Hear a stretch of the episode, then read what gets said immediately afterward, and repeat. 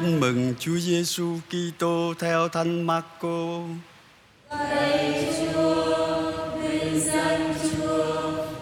Khi ấy Chúa Giêsu phán cùng dân chúng rằng nước Thiên Chúa giống như người kia đã gieo hạt xuống đất, người đó ngủ hay thức, đêm hay ngày, hạt giống cứ đâm mầm và mọc lên thế nào người đó cũng không hay biết nữa.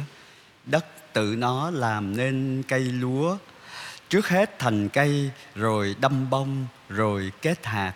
Và khi lúa chín, người ấy liền gặt vì đã đến mùa. Người còn phán, chúng ta sẽ lấy gì mà hình dung nước thiên chúa? Hay dùng dụ ngôn nào mà so sánh nước đó được? Nước đó giống như hạt cải, khi gieo xuống đất thì nhỏ bé nhất trong tất cả các hạt trên mặt đất nhưng khi gieo rồi, nó mọc lên thành cây rau lớn nhất và đâm những cành to đến nỗi chim trời có thể tới núp bóng được. Người dùng nhiều dụ ngôn như thế mà rao giảng lời chúa cho họ, tùy sức họ có thể hiểu được và người chỉ nói với họ bằng dụ ngôn.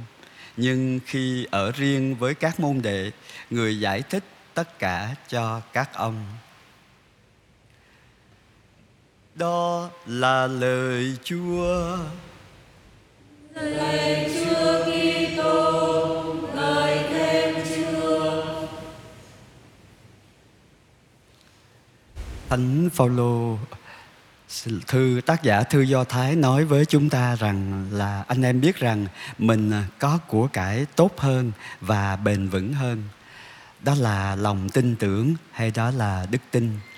Hạt giống mà Chúa Giêsu đã gieo vào cuộc đời của các Kitô hữu khi lãnh bí tích thánh tẩy, bí tích rửa tội đó, đó là ân sủng, sự thánh thiện và đức tin cùng nhiều cái ơn huệ khác nữa.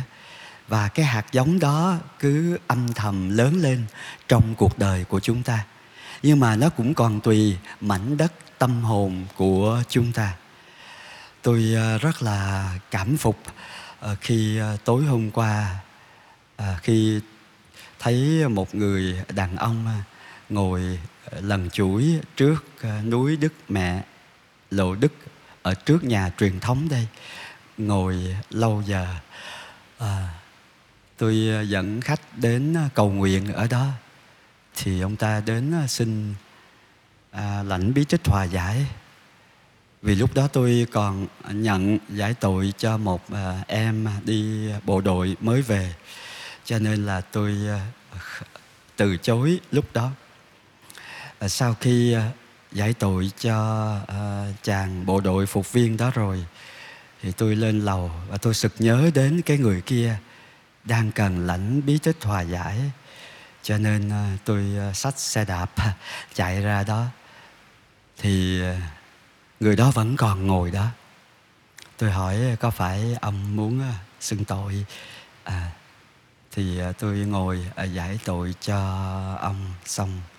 À, lòng tôi rất là vui. Thì tôi cứ ấy nấy nếu mà mình trở ra mà ông ta đi rồi thì là mình hơi và hối tiếc là cái ngày đầu năm một người muốn đón nhận bí tích của lòng thương xót mà mình lại không có thực hiện được. Sau khi giải tội cho ông, tôi tôi nghĩ là tôi là cái người vui hơn ông, là vì tôi đã thực hiện được à, một cái hành vi mang lại cái niềm vui thiêng liêng cho một người giáo dân.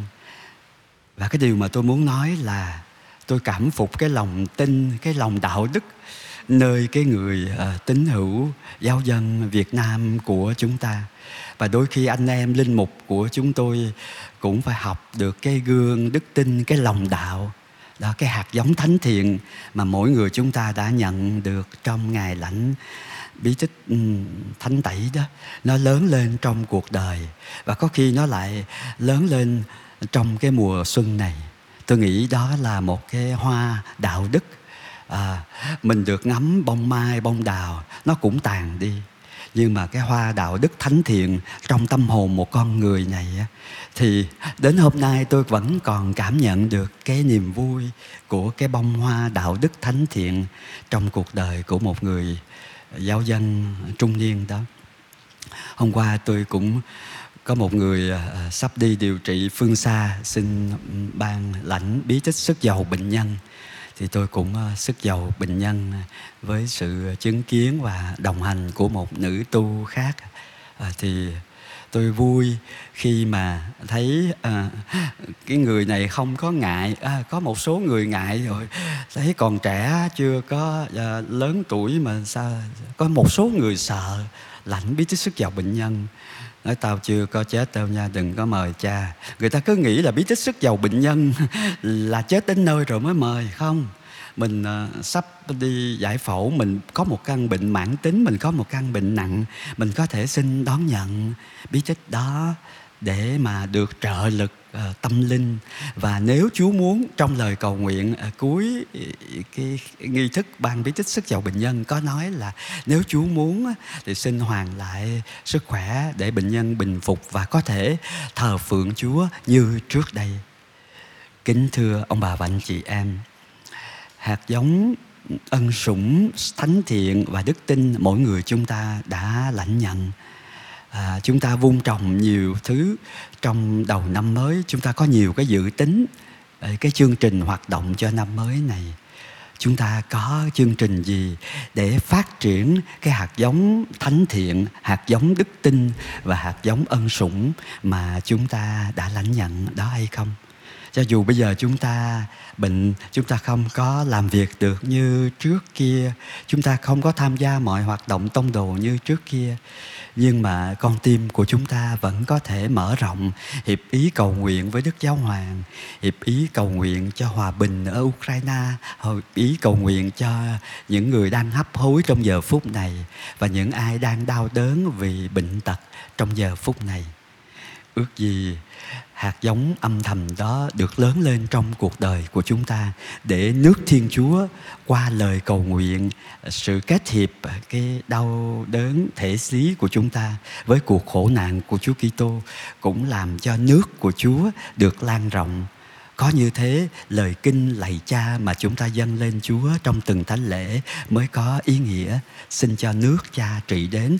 Trước hết là trong tâm hồn của con, trong cuộc đời của con, trong năm sống này của con.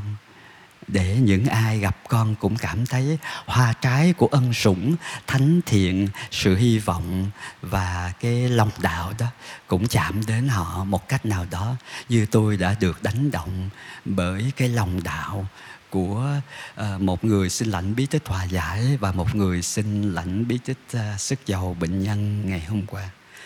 Xin Chúa là tình yêu, nguồn hạnh phúc, bình an và ân sủng chúc lành cho toàn thể ông bà và anh chị em.